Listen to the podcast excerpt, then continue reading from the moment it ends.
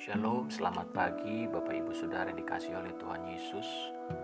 Pagi ini kembali saya datang menyampaikan renungan firman Tuhan yang terambil dari Injil Matius pasal 5 ayat 1 sampai ayat yang ke-12. Ketika Yesus melihat orang banyak itu, naiklah ia ke atas bukit. Dan setelah ia duduk, datanglah murid-muridnya kepadanya. Maka Yesus pun mulai berbicara dan mengajar mereka, katanya, Berbahagialah orang yang miskin di hadapan Elohim, karena mereka lah yang mempunyai kerajaan sorga. Berbahagialah orang yang berduka cita, karena mereka akan dihibur. Berbahagialah orang yang lemah lembut, karena mereka akan memiliki bumi.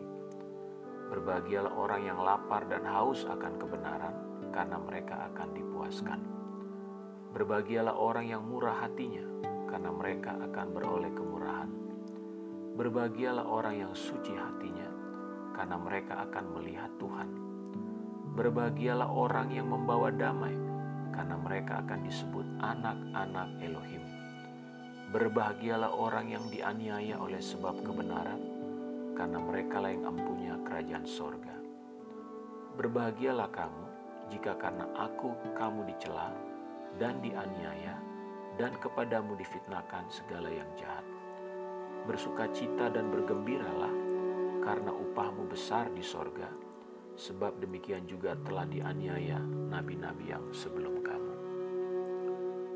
Bapak Ibu Saudara, apa yang barusan saya baca bagi saudara adalah awal dari bagian Alkitab yang dikenal dengan khotbah di bukit.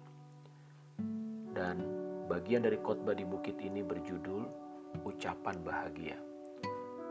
Tuhan Yesus pada waktu itu sedang mengajarkan prinsip-prinsip dan nilai-nilai di dalam kerajaan sorga. Sesuatu yang berbeda dari apa yang dunia ajarkan.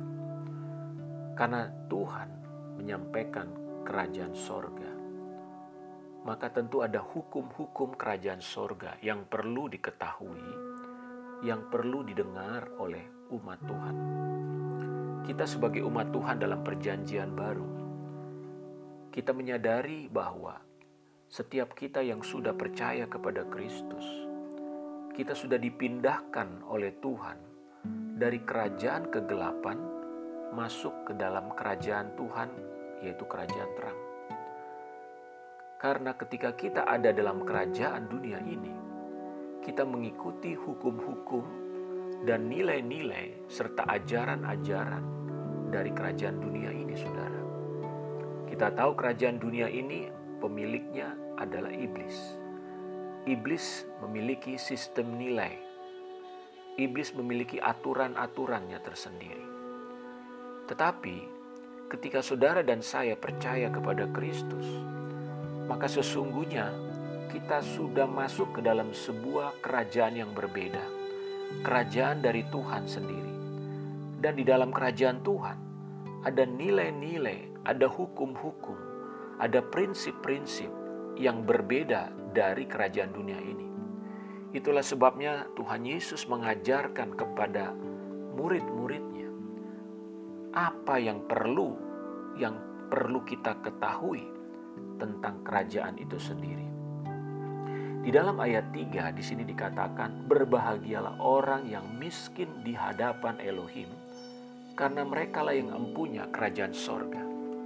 Di dalam terjemahan aslinya, miskin di sini dikatakan sebagai miskin di dalam roh.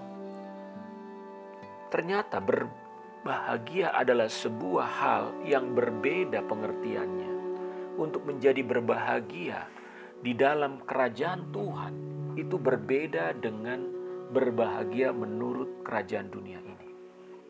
Kita sebagai umat Tuhan dikatakan berbahagia adalah bagi orang yang miskin di hadapan Tuhan, miskin secara roh di hadapan Tuhan.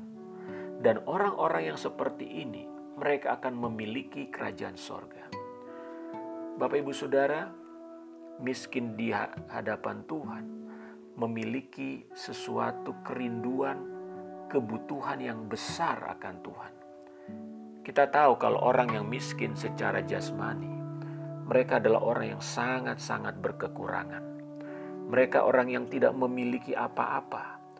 Boleh dikatakan mereka hidup dari hari ke hari penuh dengan kekurangan. Mereka sangat membutuhkan banyak hal dalam hidup.